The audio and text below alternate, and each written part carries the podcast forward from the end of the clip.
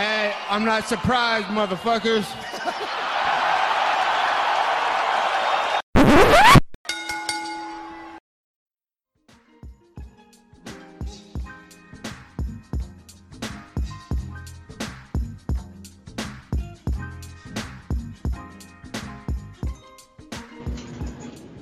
What is up, guys? Welcome to Courtside Sound Up podcast today. I am Josh Ivanoff. He is the one and only Angel Ortega. Back again, Courtside Sound Off. A lot of stuff to talk about this week. UFC Vegas 25, UFC Vegas 26, Bellator, boxing.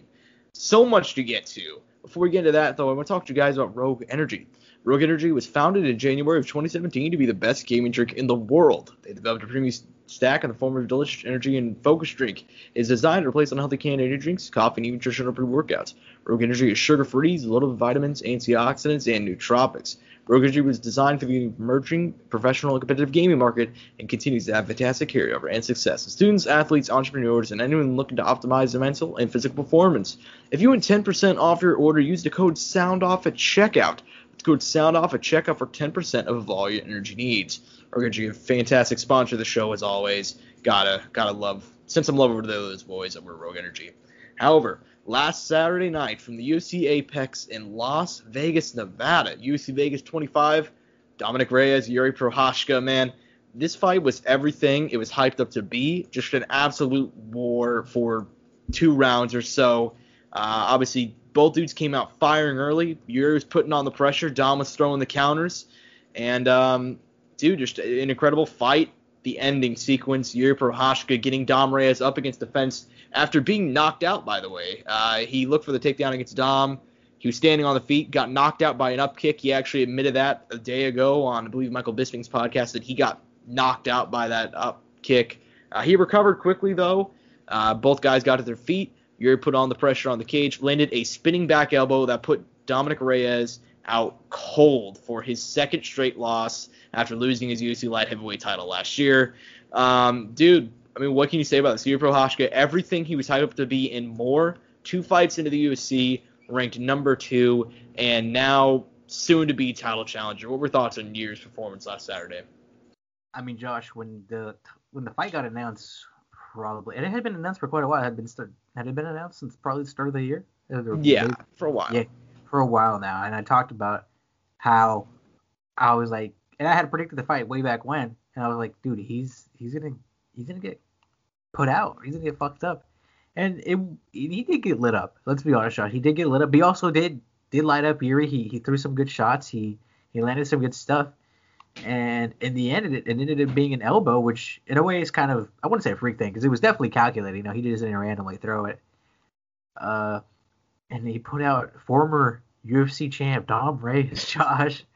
Uh, and now looking in line to be the next for a title shot, unless they want to give it to Rakic, or unless they want to schedule both of them to fight Rakic, or unless they want to schedule each other, and then they they have their undisputed number one after Glover Teixeira.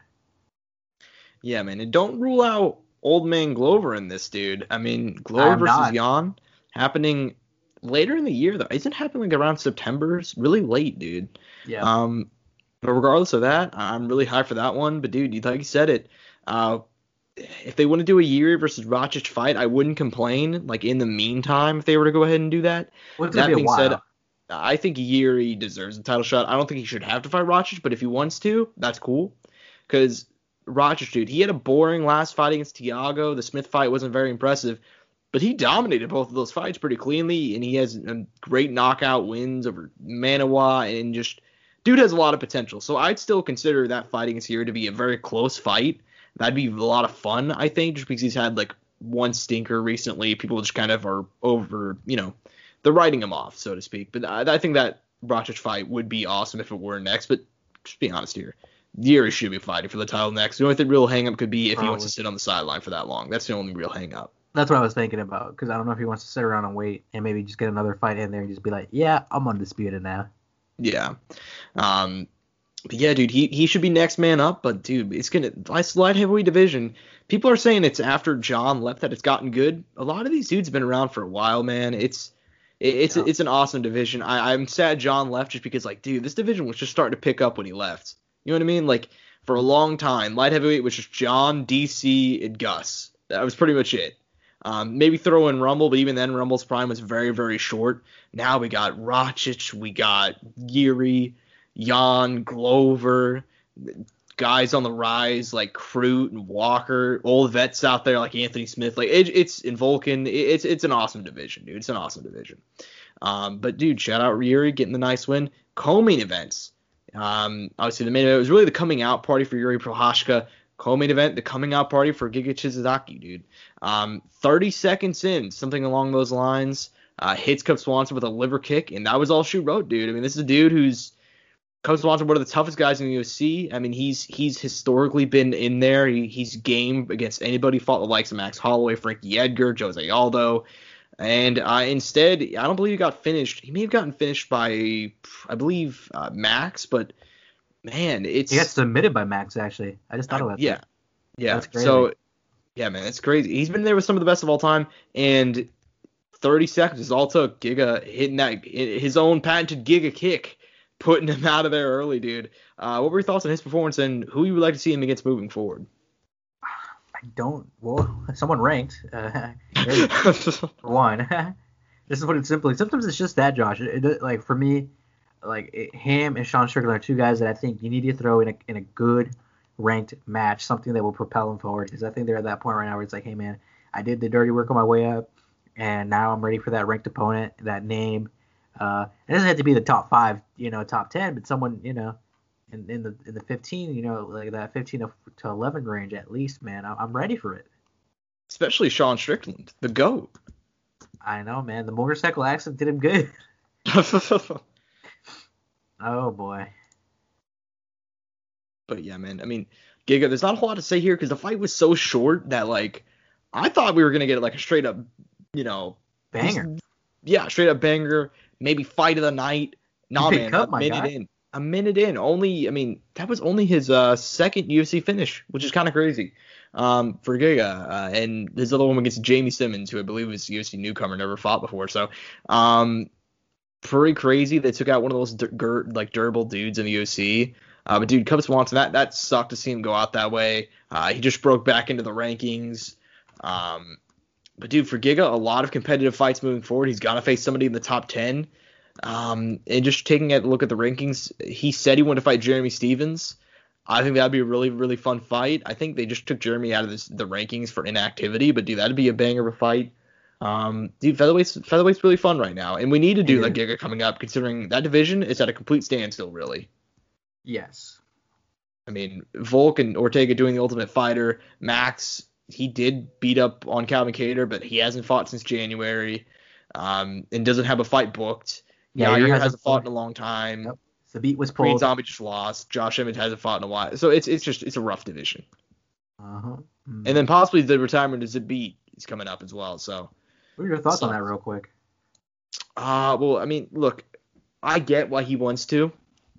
Um, I guess he just said he's just kind of he's just tired of fighting, and if you're tired of fighting, you shouldn't fight. Yeah. Um, it's hard to fighting five rounds. It is hard. fi- we, we'll probably never see him fight five rounds. That's true, man. I mean, we've talked about it before on the show about how this man is never gonna fight five rounds. How at every every single turn, uh, he never ends up fighting for five rounds. But yeah, it, actually seems like that will actually happen. That he'll actually retire without having fought five rounds. So it is what it is. Life goes. That's the way it goes. But dude, like you said, uh, as far as like the rest of the card goes, obviously Sean Strickland, your boy, like you just said, beat Krzysztof Jotko. Pretty pretty um clear win for him. I thought Jotko would have given him a little bit more, but he's straight 30 27 on all cards. Um, fourth win in a row, man. Like you said, it he needs a higher ranked dude. I'd like to see him face somebody highly ranked next. Uh, Merab, dude. I'm high on this kid. Beating Cody Stamann. Um, his I want to say sixth win in a row, uh, seventh win in a row, excuse me, dude. And he's just he's on a fucking tear right now. Uh, insane takedowns. He, he doesn't have an issue with control. He can't keep dudes on the mat, but he gets them there for sure. Um, not a lot of finishing finishing ability, but still a very entertaining guy in my opinion. Um, Ian Laba having a draw against Dustin Jacoby.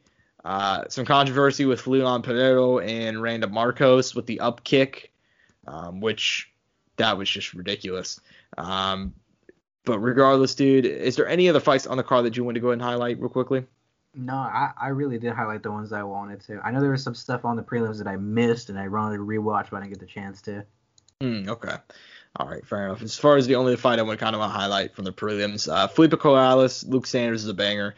Luke Sanders, dude, every single one of his fights goes like this, just just complete insanity forever how long it lasts. I mean, um, I mean, he came with UFC, nice submission win, first round.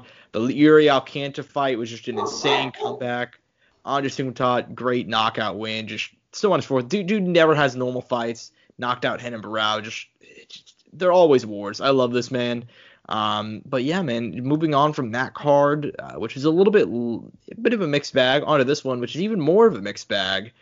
Uh, dude, main event, co-main. I think we talked about it last week on the show. It's so weird that like these are probably two of the least anticipated fights on the card. I mean, I, at least on the main card, to put it lightly.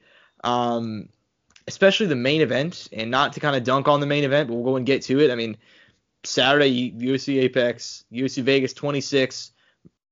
Main event, it's a bad sign. Remember, the main and the co-main are fights that didn't exist a week ago. But we're going to start with the main event. Marina Rodriguez, ranked number six women's strawweight, uh, coming off a nice knockout win of Amanda Ribas. Before that, she lost to Esparza and then a draw to Calvillo. Uh, she does have a couple good wins mixed in there with, uh, over Tecia Torres and Jessica Aguilar.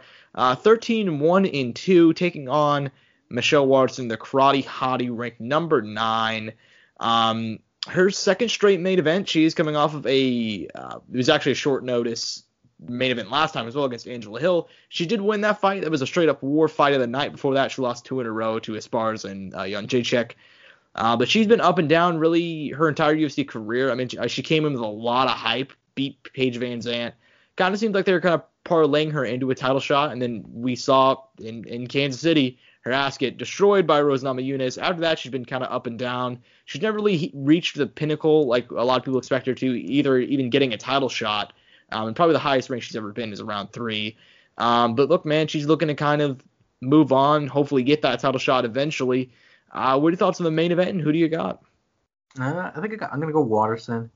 Uh, on the feet, she's gonna be good, but obviously on the ground, it's gonna be for her opponent. Um, I feel like she'll pull it out. For some reason, I feel like she'll manage to uh, probably be a. For some reason, Josh, I feel like it's gonna be a close fight that probably the other girl should have won, but that Michelle's gonna win. That's fair enough, dude. I, I this, this fight is so weird to me to call. And here's the thing: Michelle Waterson never has like a dominant performance. That's like, why I'm saying that. Like never. I mean, just looking historically, dude. Split decision last time, and I thought she lost that fight. Um, as far as before that split decision, Joanna Jędrzejczyk, that was a fun fight, but Joanna clearly won, so I'm, I'm glad Watson came out on the wrong side of that one. Um, that was a fun fight though. Uh, she beat, you know, Karolina for, via unanimous decision. Felice decision. Courtney Casey split decision. Uh, her only two UFC finishes were against Paige VanZant and Angela Magana. Um, People which, should have know, finished.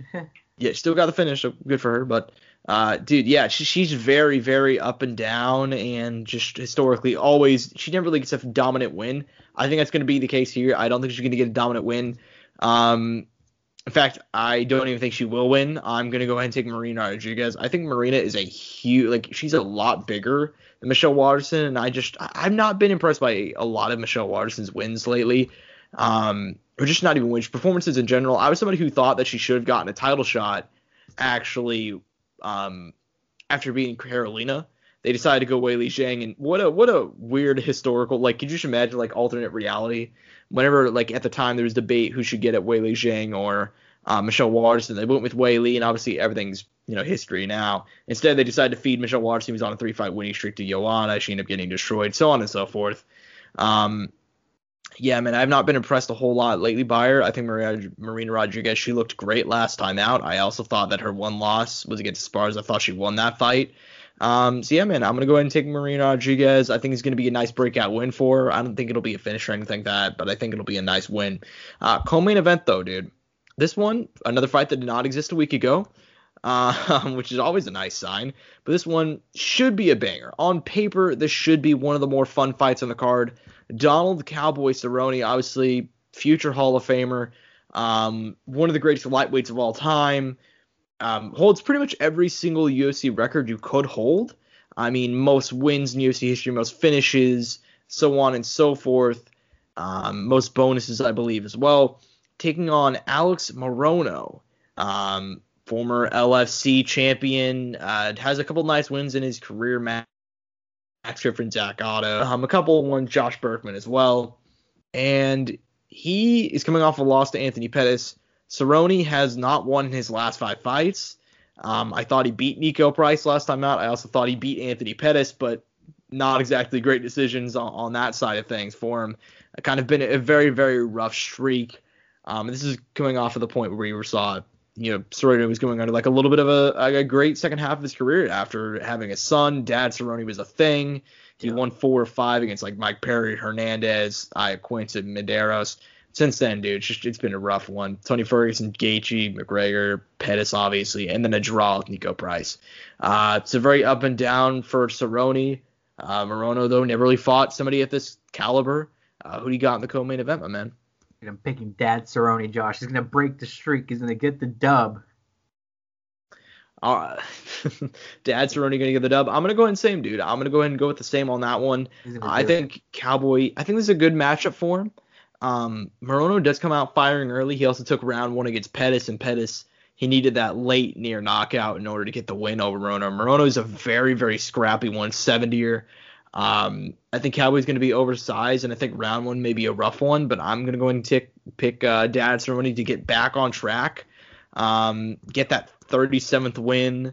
And dude, after that, dude, he said he's not going to retire, but he really should. He probably should, if we're being completely honest. It's, it's really, really hard to gauge where he is.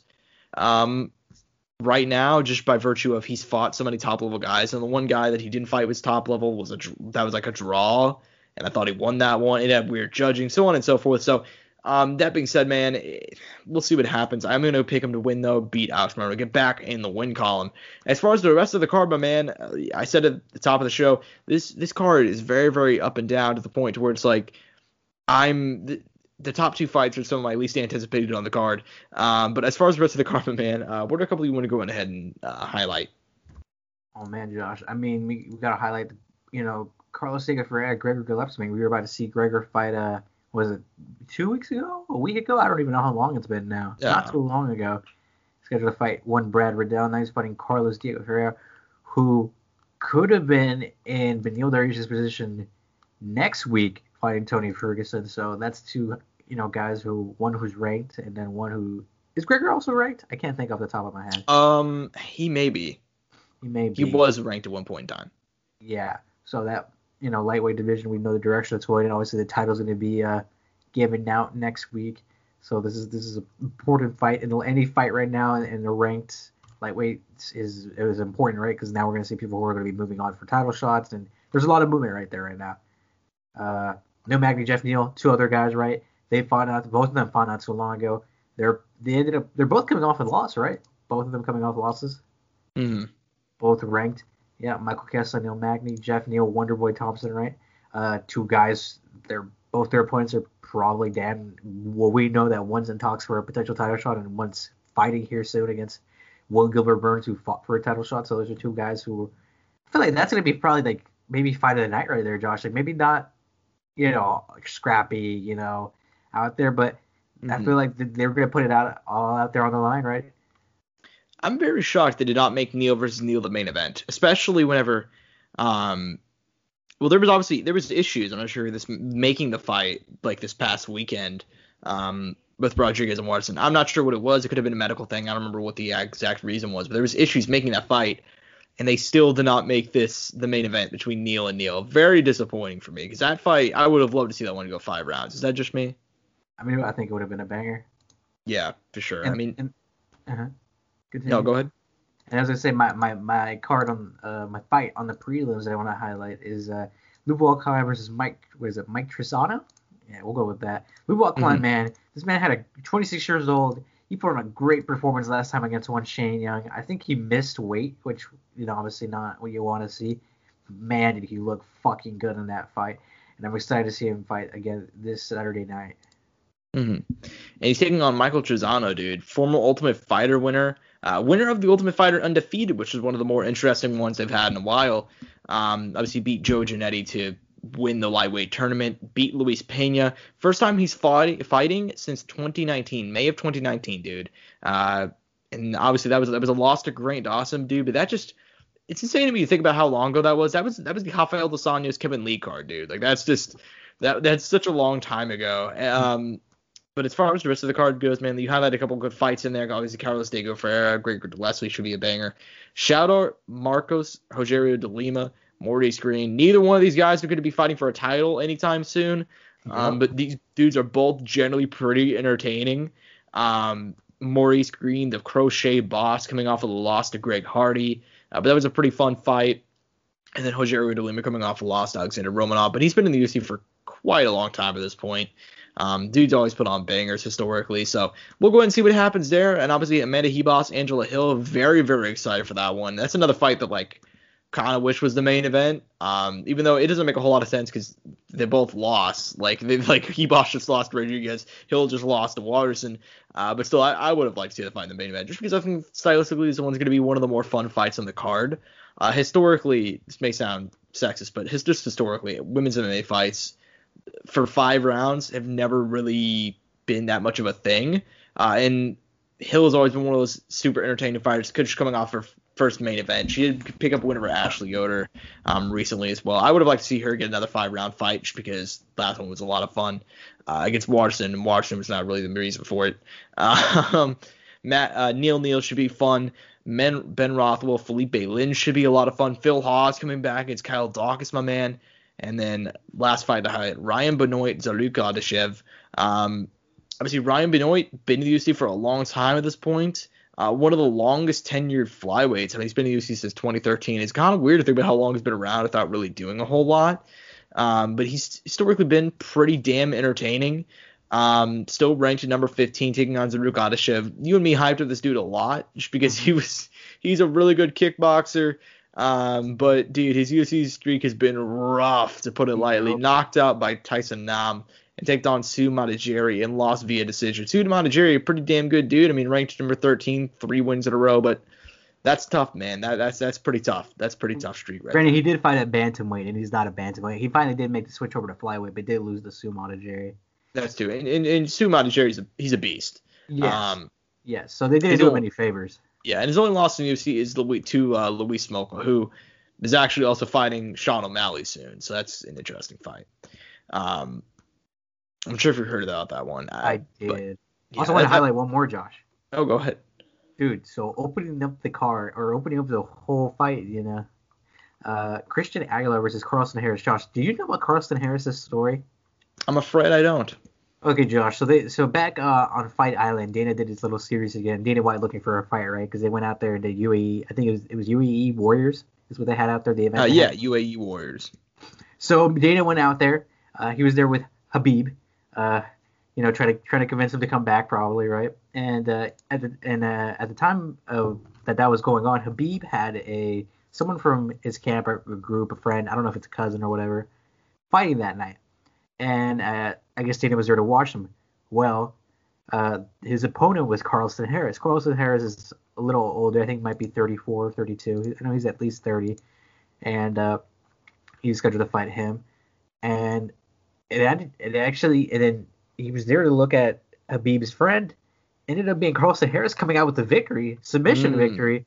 And Dana was impressed, and Dana gave him a contract he Dana told him, you know, I usually don't sign older guys, but you know, you you impressed me. You, you put up you put on a performance out there, and I'm guessing since you know he was there to watch Khabib's friend and he didn't end up putting the performance that he expected, he decided to sign the other guy because he's like, shit. I mean, if you made me come out of here, at least I could sign the other guy, right? Mm. And dude, this guy moved from uh, his home country. I forget what country it is in Africa. He was living. He lived somewhere in Africa before. He left to go to Brazil. Uh, during the when the pandemic broke down, uh, broke out, Josh, this man was literally living on the street. Josh, he took this fight so he wouldn't be on the streets. He was living Jesus. on the streets, and now he has this opportunity. He was signed by the UFC, and he's making his debut. Josh, I mean, it, what what a fucking what a change, right? What a change in life. What a story. You love to see it. You'd love to see, You'd love to see it. So that's that's another fight to go ahead and highlight on the card, man. Um, but as far as it goes, anything else you want to go ahead and highlight before we move on? No, not specifically, man. That's the one that I actually been wanting to highlight for a while now. Uh, when it first got announced a while back, or when it had been confirmed. So I was really happy I got to talk about it. All right, sounds good, man. Sounds good. But yo, man, before we go and move on, I'm, I'm gonna talk to you guys about because there's a lot of sports going on, dude. We're about to get into the NBA playoffs. Obviously, football's coming back in a few months. UFC fights going on this weekend. Angel, have you heard about Monkey Knife Fight? I think I have, Josh. I think Oh. I have. Oh, that's good. That's good because Monkey Knife Fight is a daily fantasy sports gaming website for the casual sports fan that is simple, fun, and easy to play. Users determine which superstars competing in the day's professional sporting events will record more or less than the contest line provided. MKF's daily fantasy prop games pay similar to the salary cap daily uh, fantasy games, but without the algorithms, Linus, most importantly, sharks. There are several contests to choose from, none of which require hours of research required on competing websites. Start with a simple two for two or go for the highest payouts up to 100 times and higher by selecting an 8 for 8 more or less contest. Get started now with a 100% instant match bonus up to $50 with promo code courtside. That is promo code courtside, ladies and gentlemen. Monkey Knife Fight, amazing sponsor of the show. Shout out them as always. Um, I'm I'm not not to go ahead and uh, give a little teaser for next week because next week we're gonna be talking about the play-in NBA stuff, uh, giving our MVP stuff, um, all the award show. It- It's like it's like a mini award show. We obviously do our yearly stuff, but just for like just fun little stuff for the NBA season we'll be doing next week. We'll also be returning with the MKF Josh's picks of the week, uh, just for because it's gonna be playoffs and you know I, I'm pretty good at that shit. I've gone I'm hitting it hitting it at seven percent, seventy percent rate. So um, yeah, go ahead and use code courtside uh, for the games this weekend as well as next weekend. But dude, Angel, this is not only um not only UFC this week. It's a, it's a combat filled week. Um, there's, there's obviously been a lot of news. It's been a lot of fights, but most importantly, there's a Bellator card coming up this Friday, dude. It's not what we wanted. It's not exactly what we wanted entirely because obviously Yoel Romero did fall, fall out of his co-main event fight with uh, Anthony Johnson, with which if you asked me at the beginning of the year to rank my most anticipated fights to happen in 2021, that would have been top of the billing. I'm straight up. That would have been probably my number one or number two most anti- most anticipated fight. Um, just two monsters going at it. Johnson, two of the hardest hitters of all time, straight up. Um, instead, he did fall out. Apparently, I've heard it was an eye issue. But Anthony Johnson, he's still coming back, dude. Obviously, former UFC light heavyweight challenger. Um, pound for pound, probably the hardest hitter I'd say in MMA history. Like, do you feel comfortable saying that? Just like for his frame and considering where he's been fighting throughout his career. I mean, 16 wins via knockout, and just some of them in seconds, or some of those durable dudes. 13 seconds for Glover Teixeira, a minute 26 for Ryan Bader, 28 seconds Manuwa, 215 for Gustafsson, 4, 44 seconds for Lil Nog, so on and so forth. Dude, dude's one of the hardest hitters ever. Stepping in, Jose Augusto, and I, I realize I'm going over the main event, but going over the co-main event first. But you know, just to give a quick preview for what we're, what we're about to talk about, dude. Um, yeah, man, is the Jose Augusto fight is that still appealing to you? Are you still appealed by Anthony Johnson's comeback fight, even though he's not taking on Yoel Romero? You know, I, I feel like it, obviously, without a doubt, Anthony should win it, right? Yeah, under circumstances. The one thing is he's coming off after a long layoff, and his opponent has no pressure on him, right? All the pressure's on Rumble, and uh, Jose kind of just came in here. He's kind of like, you know something, if win or lose, no one really knew me anyways, right? And if I win, the upside is ridiculously big, and he'd be fighting for a title next. Mm.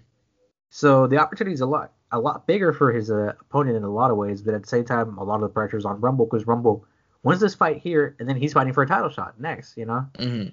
uh, just because of the way the the brackets laid out. Uh, there's a lot of stuff going for him there. Uh, his opponent, he, he's an interesting one. Not he was he's a tough dude. Uh, that's the one thing you can say. He, he, he puts it out there for sure.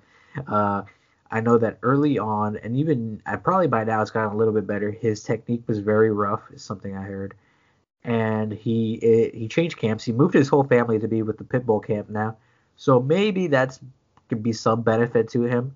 Uh, obviously, you know he knows that if his best, you know his best case scenario is taking a fight down and trying to look Mhm. for a submission or try keeping it there, and obviously not getting hit by Rumble. Uh, and I'm sure Rumble knows that. Hey, I don't want the, I don't want it to hit the mat. I don't know how good Jose's uh, jujitsu or wrestling may be, but uh, you know he has he has some stuff that he he has some things to look forward to into this fight, because he fought not too long ago and he's coming off a win. So There, there's there's a lot going for him. I, I think it's very tough for him though because he is fighting Anthony Rumble Johnson. Yeah. Well, as far as we'll, we'll give our official prediction for that one in a minute, but we do got to go ahead and start off with the main event real quickly. Uh, Juan Archuleta, Sergio Pettis. Uh, this fight's kind of flying under the radar just because of all the drama with Yoel and and Rumble's return and so on and so forth. Obviously, though, Juan Archuleta, one of the greatest uh, bantamweights in the world, 25 and 2, only lost to Patricio Freire and Bellator. Outside of that, he's undefeated, man. Got a couple nice wins. Eduardo Dantas, Patchy Mix, who won the title um, against last in September. Last September. Uh, Sergio Pettis, on the hand, obviously most well known from his UFC days. Um, obviously, uh, younger brother of Anthony Showtime Pettis. But dude, he's got some amazing wins in his own rights. Brandon Moreno, John Moraga, Tyson Nam, Joseph Benavidez. Dude's a straight up gamer. Made the switch to Bellator after beating Tyson Nam um, at flyweight last September, actually September 2019, excuse me. Uh, since then, two straight wins. Ricky Bandejas, Alfred, Alfred Khashakyan. Uh, very, very interesting fight, my man. Uh, who'd have gotten the main event at Bellator 258? Dude, I'm a big Juan Archuleta man to retain the title, bro. Really, you're not going? Uh, you're not going Pettis for the upset? I'm not, dude. This guy is one of the guys who, you know, it's it's kind of the thing we talk about a lot, and a lot of people talk about who watch other promotions. Like, the best guys are not all in the UFC, and this is one of those guys who is not mm-hmm. in the UFC who you probably could insert into the roster, and is probably a top four guy, top three guy without a doubt. Even even top two, right? You could give him an instant title shot if he made the switch over. I think. Mhm. Yeah, that's fair enough, man. I'm also gonna go ahead and go uh, Juan Archuleta. Uh, I, I, I don't know, man. I've never been super impressed by Sergio Pettis to begin with, so I'm kind of biased. Um, I'm, gonna, I'm, I'm, I'm a little bit on the same page. I think he has his work cut out for him, and that's another thing. I don't see him winning it now for some mm-hmm. reason for sure. I mean, his his the most the only time I've ever really been impressed with Sergio is whenever he bodied Alfred Khashakyan, but even then, Khashakyan like that was his Bellator debut. You know what I mean? Um, really, the only time he was seen before that was whenever he fought like on Dana White's Contender Series and lost uh, to Ricardo Ramos, and also he lost to Sean O'Malley via knockout on the Contender Series. So dude's never had a lot of success at the top level. So I, I don't know. I've never really been that impressed by um, Sergio's just resume, um, and it fights a lot of the time. I mean, his biggest win was Benavidez, and a lot. I thought he lost that one. Um, so I'm also going to take Juan Archuleta to retain. We did just mention the the Rumble Johnson, Jose Augusto, both guys. Um, very interesting fight. Um, obviously, Anthony Johnson, winner versus a couple minutes ago. Uh, Jose Augusto uh, really made his first Bellator debut back in um, April, actually, uh, defeating Jonathan Wilson via uh, triangle choke. A little bit surprised they even went with Jose Augusto, considering he's not really a name at all. I mean, there's a lot more yes. dudes at, at Bellator they could have gone with. I mean, even I talked about it before on like just about this fight and just a lot of the light heavyweight division in general. Like some of their Grand Prix decisions have been strange. Um, such as putting our boy Yogs in there. We did pick him to win, but he's not exactly a name. Um, I mean, they could have done so many. They could have gotten in Ty, uh, Tyree Fortune, younger brother of Tyro Fortune. They could have put in Manhoef, uh, McGeary, um, Victor Nemkov, I mean, they probably wouldn't do that one because he, he, possibly yeah. could have fought Vadim, but probably wouldn't have. Alessio oh, Sakara. Yeah, there were so many other decisions they could have. Uh, Anglickas, is that his? Julius Anglickas? Was that yeah, there's so many other dudes they could have put in there. I that a couple um, times. And instead, they're.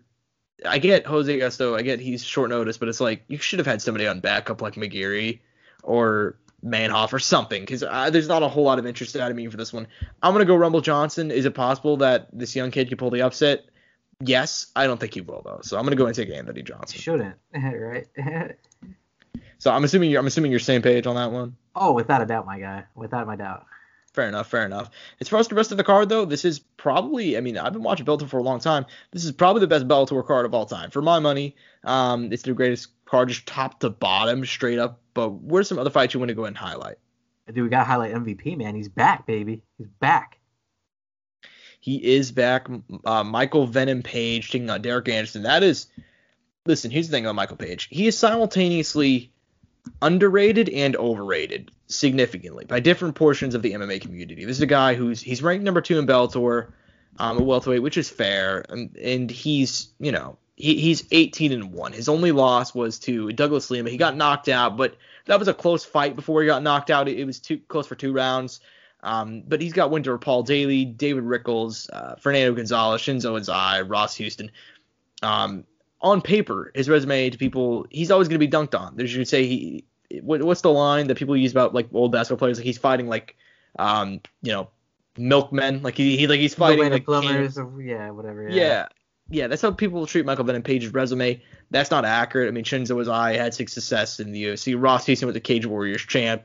Paul Daley's a British legend. David, Rickels has fought for Bellator title multiple times. Fernando Gonzalez, really good in Bellator. Cyborg Santos was a you know a Brazilian legend, just fought everywhere that you could fight.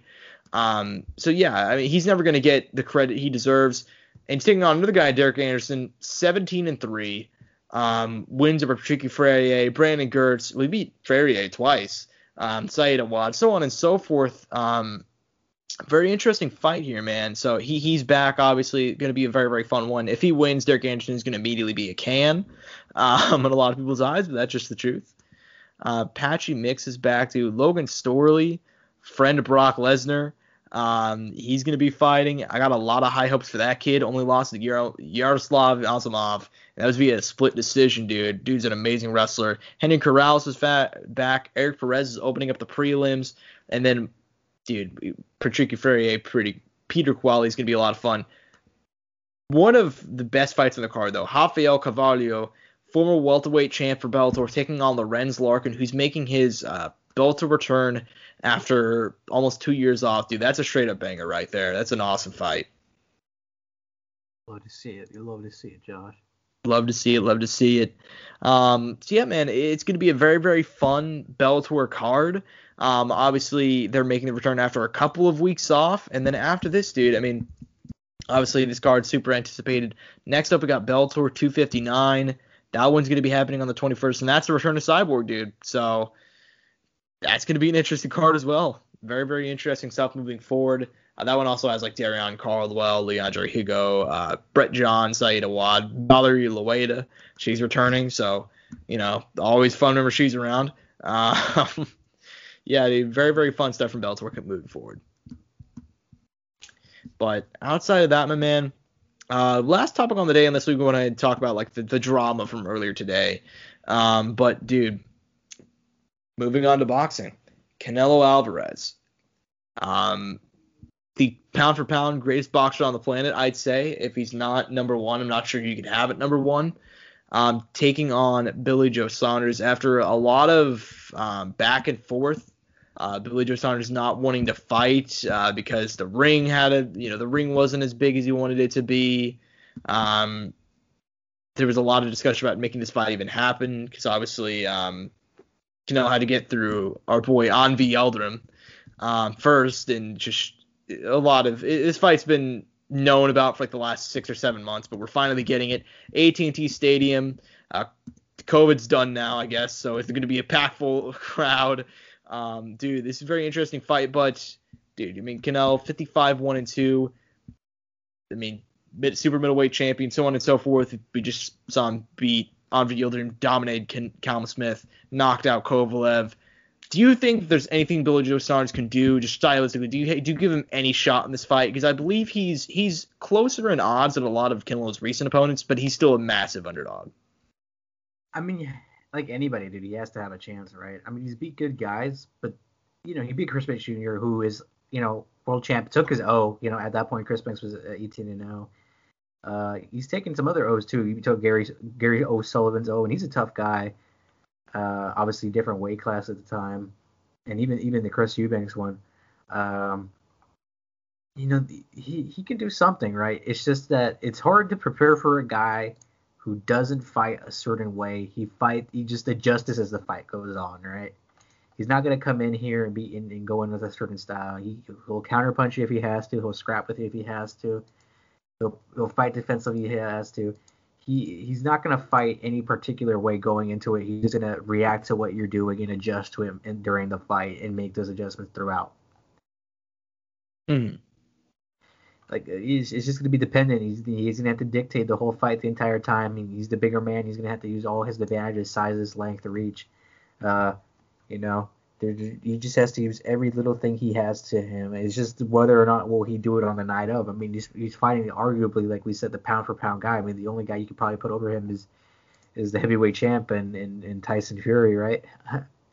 uh, just just because of the weight, just because of the weight class, right? Just kind of what it carries. Yeah, but even Uh, then, I, I'd, I'd still give the edge to Canelo because we haven't seen Fury fight in almost two years now.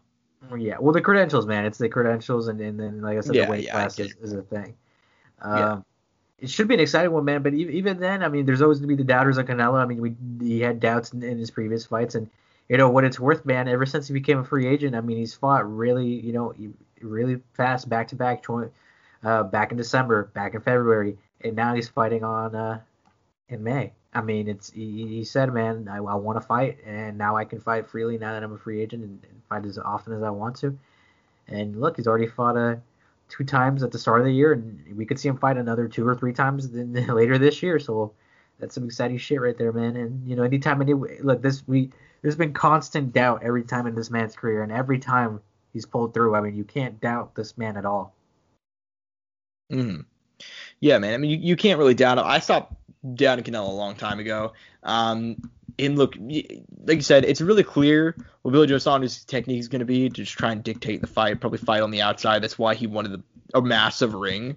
Um, but look, dude, we haven't even seen Canelo really challenged that much In uh, a while, in a while. in a long time. I mean, eh, I I thought Kovalev was beating him, but it wasn't like some dominant like it was it was round 11 i had kovalev probably up by like one round but nothing really happened. Like it, was it was a close fight where not a whole lot of action was happening. And even then it just felt like it was only a matter of time uh, before kovalev was probably going to get knocked out. Um, daniel jacobs got dominated early took maybe the last two or three rounds but not a whole lot. Um, gennady really was the last time we saw him challenged honestly um, and I thought Gennady beat him twice, but still, I mean that was that was three years ago at this point. He's looking dominant, especially as of late. Um, Callum, who I thought would be a nice challenge for him, got destroyed. So That was crazy too, dude. That was a crazy one too, because I didn't know if he was gonna come out. I didn't know what performance we were gonna get, and it ended up being a very good one, man. yeah, well look, I mean Callum, he's he's clearly not the most technically sound guy, but he's huge and he hits hard as fuck. So I thought like he'd at least land something to give, you know, put Canelo on the back foot, maybe give him something. I mean, this is this is a dude who was undefeated up to that point. He's legitimately huge. He's massive for his weight class. He's 6'3". Um, cuts a lot of weight as well. So I I didn't think he was gonna win. Um, but I thought maybe he'd give him something. No, Just absolutely murked, dude. So um, do I think Billy Saunders? Yeah. Do you think like do- do I think Billy Joe is gonna get murked? Probably not. Um, Shouldn't. he shouldn't. I think I think this will be one of his closest fights in a long time. He's Joe Saunders. He's one of those dudes that fights to the level of competition. I mean, we we saw it. Like he's a guy who just dominated uh, David Lemieux, Andy Lee, Chris Eubank, uh, John Ryder, beat a lot of dudes. But then you know we saw it on the Logan Paul KSI card. He was he was losing to Marcelo Coceres. So it's like until he got the knockout. So it's Yeah. um, we wasn't losing, but it, it was a very competitive back and forth fight. Um, that was just a dude who really was not even known before that. And look, I mean, you can go look like his topology. uh, Like he, had a, good- he had a good record. He just hadn't fought anybody ranked or crazy good at that point. So you got to give the guy credit. I'll give him, I'll give him his credit, but he was very much a regional guy, and he, and he's lost since then too. So it's not like Yeah, he has. yeah, but regardless though, he fight, Billy Joe Saunders fights the level of his competition. I think he's gonna give Canelo a fight. Um, I think he's gonna take a couple rounds, but I don't think he has a chance of winning necessarily. Are we going to see the weight change, Josh? Are we going to see Canelo go up and, and get try to get another belt? Are we going to see the light heavyweight move? Is he going to fight Artur Beterbiev or maybe one Dimitri Bivol? See, I think Dimitri Bivol, I think that's a terrible move for him. I think he, because here's the thing, the Kovalev light heavyweight win, and I saw, I actually talked to somebody about this recently. That was kind of like the perfect storm for Canelo, dude. He took on Kovalev, who, the latter half of his career, he, I mean, he was just like two months before that, he got brutalized by Anthony Yarde, like for two or three rounds, and he had to have a massive comeback, and Anthony Yarde just had to gas out. And Anthony Yarde's not even a top ten light heavy. You have Um, Anthony Yarde though. From was pulling out. Anthony Yarde just lost uh, late last year to. Yeah, he's he's not a top 10, top 15 light heavy, and he was beating the shit out of Kovalev until he gassed. And Kovalev had to turn back around two months later and fight Canelo. There was a hydration clause where he couldn't weigh in over a certain amount. Um, he really just got bitched out in the contract negotiations because Canelo was like, yeah, I can go fight literally anybody um, and make a, a, a, shitload of money. So Kovalev just took that after taking a lot of damage. Latter half of his career had already been knocked out multiple times by that point. And so whenever Kovalev had that strategy, like this is going to be a good time for me to go ahead and go fight a guy. That's pretty much what happened. Um, but do I think fighting a guy like Bivol is a good move? Not at all. I think if Canelo's smart, dude, the Triple G fight next. That's what I would do. Um, because I believe wouldn't this be his last fight on DAZN? I don't even. He's not even fighting with DAZN anymore. No, no, no. But he's fighting on DAZN because of um his contract. Isn't it like? Isn't it because he's like there's a contractual agreement that he has a Matchroom for like two fights? I don't know, dude. You know, this all this boxing promotional shit. Sometimes it's hard. It's it's it's really fucking confusing. So I would say if, he, if he's not, then like I, I don't know. Anyways, Triple G granted, though, be. Granted, granted, there is talks like he, you know, should he come back to middleweight and you know fight Charlo, fight Andrade, you know. I think he's never gonna fight Andrade just because I don't think Andrade is. I guess I mean he could fight him, but I just don't think that being a realistic fight. Just because generally speaking, Andrade's never even. I, I'm not I'm not gonna try and dunk on the dude, but I mean he, he's historically just not been a guy that's fought top level competition, or at least it's been a while. Uh-huh. Um, just looking at his resume, he's clearly behind a guy like Charlo. Um, but yeah, man, I mean, regardless, I, I don't know, man. I, I, don't know what's next for Canelo after this. Um, I mean, he can go anywhere he wants. That's that's the thing. He can go up. He can go down. Uh, it's it's the ball's in his court, right? Everybody's kind of chasing him rather than him chasing everybody, but he's chasing after other things too, which is also kind of amazing, right? Mm-hmm. Well, and the crazy thing is, is that he's like after every single Canelo fight, we kind of have like a direction to kind of go for go forward to, and even if it didn't end up coming to fruition, um, we kind of have like one fight. Like obviously after the last one against the boy Jan V Yildirim, um, it was obviously Bill Joe Saunders after Canelo's fight against Deion Jacobs. He's talking about moving up to light heavy, and so Kovalev made sense. We kind of have no clue. We have no fuck clue who's next at this point. So. Well, let me tell you this, dude. We got a Canelo fight. We got three Canelo fights in the span of six months. You know what I mean? Oh, I'm not complaining. I mean, I this is what puts Canelo is like I, I've historically always bitched about Canelo on this show, just because I he always gets like the good the good end. You know what I mean? Like it, we this always happens in boxing. I mean, you can see with all the stars stars except for Manny Pacquiao. Manny's the only real star I've seen that like gets fucked over by judges. I mean, um, I'm sure if we look hard enough, there's probably something there. Manny oh no, absolutely. I mean, the, the third Marquez fight. But as I say, Manny has fought 70 fights. There has to be one in there. Yeah, I mean the third the third Marquez fight, I thought he pretty clearly lost. Um, and that obviously led to a, that's why they had a fourth one, even though you know Manny beat him three times. Um, so yeah, man. I mean, even even moving on from like that idea of just Manny, like Floyd always got kind of flavor. Like if there was a close Floyd fight, uh, De La Hoya, Maidana, um, you knew he was gonna win. You know what I mean? It didn't really matter. Um, that's just kind of how it's always been for stars. But Canelo is by far the worst. Um, just like historically, dude. Um, I think he should have at least three or four more losses on his resume. Um, I think he lost to Gennady twice. Um, looking back further than that, he I need to go back and rewatch some of these, like the Lara fight. I remember thinking he lost to Lara, but I don't really remember. I know that was a split decision. Um, then obviously the Manny, like the not Manny, the Mayweather decision where it was a majority draw was fucking insane. You know what I mean? So it is what it is. But yeah, man. Um, we'll see what happens moving forward from that. And uh, is there anything? Well, I guess did you give your official prediction for this fight? Uh, not no, I really didn't. I mean, I, I'm gonna pick Canelo, dude. Like I told you, like with every time we've doubted him, anytime there's any sort of doubt, he always proves everybody wrong, right? And there's only one loss on that record, and it looks like it's gonna be like that for a while. Mm-hmm. Only one loss on the record, obviously, to Floyd Mayweather, and who's fighting I, soon. I, do you want to get into it? Because we're a month away, and all the shit just happened today. No, we can hold off. We'll hold off. All right, fair enough, my man. We're gonna um, ride the hype train. Well, we're gonna we're gonna wait on the hype train, but I'm not sure if you guys saw, but there was there was a brawl. He he got the hat. Um, but yeah, man. Uh, as far as the rest of the show goes, my man, is there anything else we want to talk about before we dip out of here? Uh, no, nothing in particular. We didn't talk about Andy or anything like that. I mean, Oh could shit, talk- we forgot to recap about Andy. Good recap. Did you watch it? Oh yeah, dude, I loved that fight. Do you see it?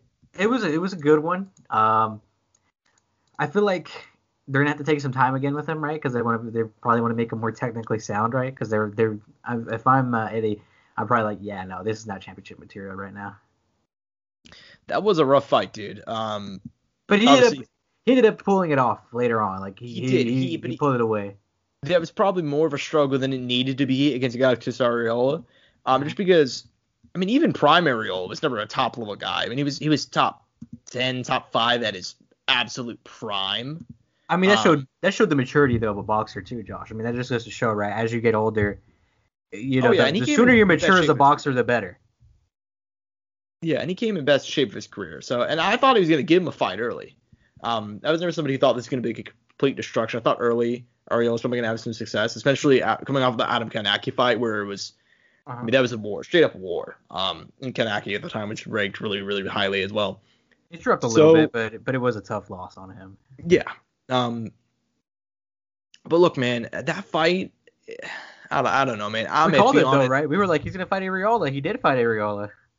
Yeah, I mean, I'm a little bit iffy on it. I think, obviously, well, I, what I heard was that like originally, um, the promoter, Andy's promoter wanted him to fight like Luis Ortiz straight out of the gate, and his team was like, no, we want to fight somebody more like Arreola to go out and get our feet wet, which was smart decision on their part, dude, because I think the that version of Andy loses to a lot more dudes. Not necessarily. I'm not saying that's like a bad thing, because obviously Andy's peak is heavyweight champion of the goddamn planet. Um, Crazy, right? that's we saw what happened, dude. Two years off, kind of. I mean, he lost a lot of weight. He he spent a lot of time off and gone through a lot. So I'm not really surprised. But if you guys didn't watch it, I mean, obviously Chris Arreola came out early, firing. I think I, I gave him probably three of the first four rounds, and obviously he got a knockdown in round two. Uh, but after I think round four, Andy just turned it on, dude. It was all it was all the Ruiz. Um, did you have a problem with the judges' scorecards? Because I did, obviously, I, all the I- judges- I didn't keep my card, but I did hear that there, heard there, were, there were some egregious ones. Yes. Uh, we so one judge gave Arreola rounds two and three, as well as the 10-8, and the other two judges only gave him round two. Uh, which Chris Arreola then um, decided to go on the greatest, for my money, one of the greatest all-time uh, boxing rants in the post-fight interview, saying, "quote Did he win? Fine, but don't tell me you're only going to give me two or three rounds. Fuck that. I'm gonna be like Dr. Dre in here. All y'all can suck my motherfucking dick." And in the the post-fight interview, like with all the press, he said, "quote These motherfuckers just straight up like fucking raped me and didn't even kiss me, dude. That's some fucked up shit." Um, so I mean, Arreola has always been a fun dude. We'll see what happens. I mean, he said he wanted to rematch. It's not gonna happen. Um, but yeah, man, it, it was it was a tough fight. I do think he kind of get got shafted on the on the scorecards. I think only giving him one round is egregiously bad. Um, I think I might have gave give him three or four rounds. So it is what it is, though. Ruiz still got the win. That's the most important thing. Yep, he did end up getting the win. I mean, as far as future opponent, Josh, I mean, I'm sure they kind of want another kind of middle of the pack guy. I feel like Adam Kownacki wouldn't be a bad fight. Uh, I know Dereck Chisora is coming off a, a, a couple losses now. I think it's a two loss, maybe even more than that. Which I think that could have been a good fight. Uh, Michael Hunter's always an option now. Uh, I don't think that would be a bad matchup. Michael Hunter's a really small heavyweight. Mhm. He did he did go to distance with Povetkin. Uh, maybe they could schedule some Povetkin fight. I don't know. I feel like Povetkin is not far from retirement now. Um, maybe he's looking back to try to get that Joseph Parker win because Joseph Parker streamed a couple wins here, and he's looking like a guy who is trying to get back in that title shot position Mhm. and fight one of those top guys uh, again. Because didn't Joseph Parker fight uh, Anthony Joshua and took him to a decision? Yeah, he did. Yeah, he did. So yeah, I don't know. I feel like Andy gets another kind of middle of the packish, good kind of guy, better than Arreola, and tries to get back in that conversation. And then from that, he fights more of a Luis Ortiz, maybe a uh, Usyk, uh, Dillian Whyte, maybe Joseph Parker, maybe and just because Michael Hunter is ranked high, maybe a Michael Hunter. I'd say you could do Michael Hunter now, but it just depends. I think the fight that makes sense is probably because obviously Adam Kownacki and apparently Robert Helenius are going to have a rematch soon. I'm not sure if that's going to happen soon. I heard I, it's actually been a long time since I heard anything about that fight. I know it was announced, but like there was no gate dip, uh, date given, and since then we've heard nothing. Um, either the if that, that rematch is still happening, the winner of that. If not, just give him Helenius. Um, my boy Robert Helenius, give, give him a good fight, man. That that's guy that like he got he knocked out Kownacki right before the pandemic started, and he's got nothing. He's supposed to get either a, a title shot against the AJ or obviously a rematch. But then he just kind of had to sit on the bench because of weird contract negotiations. So so go ahead and give him somebody, man. I mean, yeah. I mean, there's a lot of directions to go, Andy. I'm sure they're they're not happy with the they're they're happy with the result, but they're not really fully happy with Andy. I mean, he had a lot of uh, certain technical issues in the fight that he could have been more technically sound on, and just uh, basic shit that he he should really just known that he should have done better on. Mm. Uh, little lack of hip movement. Uh, obviously, when he's going in, not recovering soon quick enough with his hands, and uh, not adjusted to certain things that Arreola was doing in the fight uh, soon enough. Yeah, man. But as far as the heavyweight division goes, dude, it's still a lot of fun. Um, oh, yeah. Um, and Andy, whenever Andy's winning, it just makes it even better. I I do wish that I just want to see Fury Joshua happen just because I want to get it out of the way at this point. Like, am I the only one that's kind of fatigued we, with like the we, negotiations? We know it's gonna happen. It's gonna take a while. That's that's just the thing, Josh. It's gonna take a while, but it's gonna happen. I feel like it but happens been, this we've year. Been, we've been waiting for a fucking year now. right, Josh. We've had COVID. Come on, you gotta give us a break. Okay, too. fine, fine, fine. COVID happened. Fine, I'll give you I'll give you COVID, right? I'll give you COVID. But like, we were when when did Anthony Joshua last fight? When did like didn't he um didn't he beat fucking uh, Pulev back in like last year around. Let me let me pull up the date. I fucking forgot that. Fight. December, December of 2020. Okay, so it so, hasn't been that long. It hasn't been that long. It's been five months, Josh. Yeah, but there were negotiations before that too. I know, I know, but it hasn't been that like, long. Look, look, dude, you got, you got, we got. Look, it was a whole year, right? He, okay, so he lost the belts, right? He lost the, he got fucking put out, bro. He got put out like a bitch. He loses the belt. he comes back in December, outboxes him, right? Okay, COVID hit. It's December, right? three, four months into the year, you know, it takes a while to organize, and then bam, COVID hits, right? We have to wait a whole fucking year. He, he takes him a whole year to fight again, literally a year. His fight against Andy was 12-7. He fights on 12-12 Pulev. Puts out Pulev. They're, you know, now it's now we're five months this into this year. I mean, it has to happen at some. He has to fight this. We know he's gonna fight this year regardless, and it has to be Fury, Josh. I refuse to believe it's not gonna happen this year. If it doesn't happen this year, I will fucking kill myself. I think that's a bit. I think that's a bit over dramatic, but like. but it's gonna happen though, Josh. It's gonna fucking happen. That's the thing. It's gonna happen this year.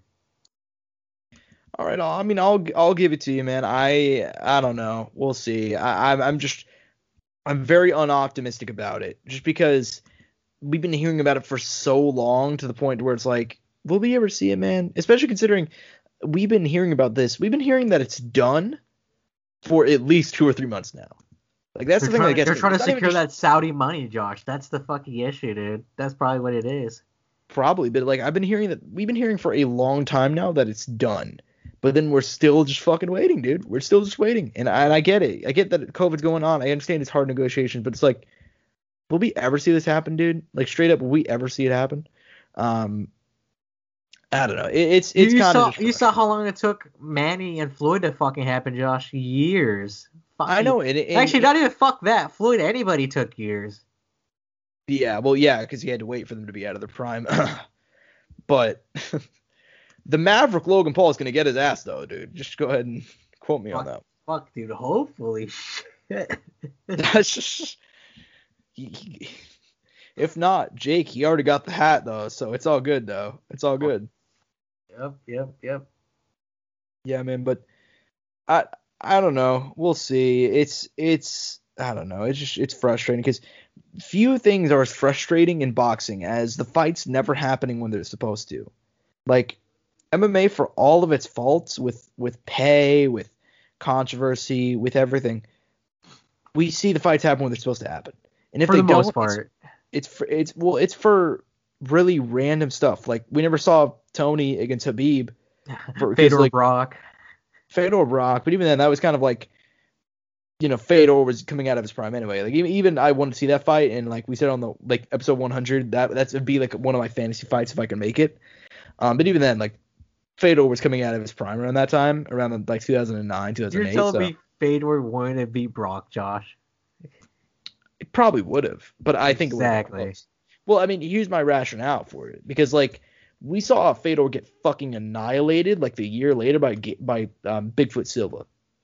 You know what I mean? Like, and he he did that just by out grappling the shit out of him because he was huge. And Brock is one of those dudes who's like Bigfoot Silva, who's massive. So Granted, granted though, that was that was uh that was our boy on uh was it a TRT TRT Bigfoot? oh, TRT Bigfoot, yeah, he's a monster.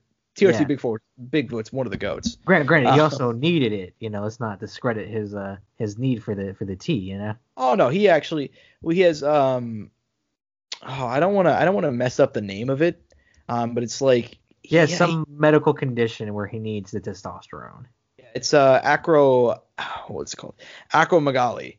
Um basically your your growth hormone is all over the place basically. Mm-hmm.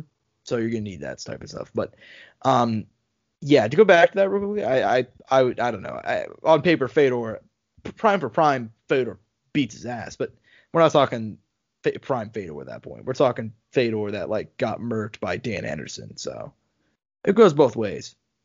It goes both ways. Yeah, man. So regardless though, the heavyweight division, it's fun right now. Just please do the fights, please. Like, god damn it. Um anyways, man. Um outside of that, is there anything else we want to talk about on the show before we close out? No, I think I think we highlighted everything. I mean, next week, Josh, is an exciting week for us, dude. It's it's uh it's time to see who gets the lightweight belt, man. And then from that, I mean, it's just kind of like we have to see who wins out of Dustin and Conor because one of those guys is going to get that title shot. and We're going to see who their opponents be. Either could be Charles the Bronx Oliveira or Michael Iron Chandler, former Bellator lightweight champ of the world. I know, dude. It's it's crazy that uh, we're getting a pay per view so soon, and not to not to preview, like not to go ahead and you know do this too early, but I, I do have an idea that I'm gonna share with you whenever the show ends for next week, Uh-huh. uh, just relating to the pay per view card. But ladies and gentlemen, just be sure to tune in next week. It's gonna be a gr- great oh, show. I love the fucking cliffhanger, Josh. huge huge show i'll tell you about it in one minute just because it's uh, something I, I kept on wanting to talk about but like i don't want to i don't want to do it too soon but just guys just know we're doing something fun for UFC 262 uh, it's going to be a lot of fun and also fan interactive. So go ahead and make sure to go ahead and stay tuned on all the social medias. Uh, i'm at josh O'Donnell. he's at aimtake underscore 01 at courtside sound one on our twitter. Peace and pod grease. Mouse click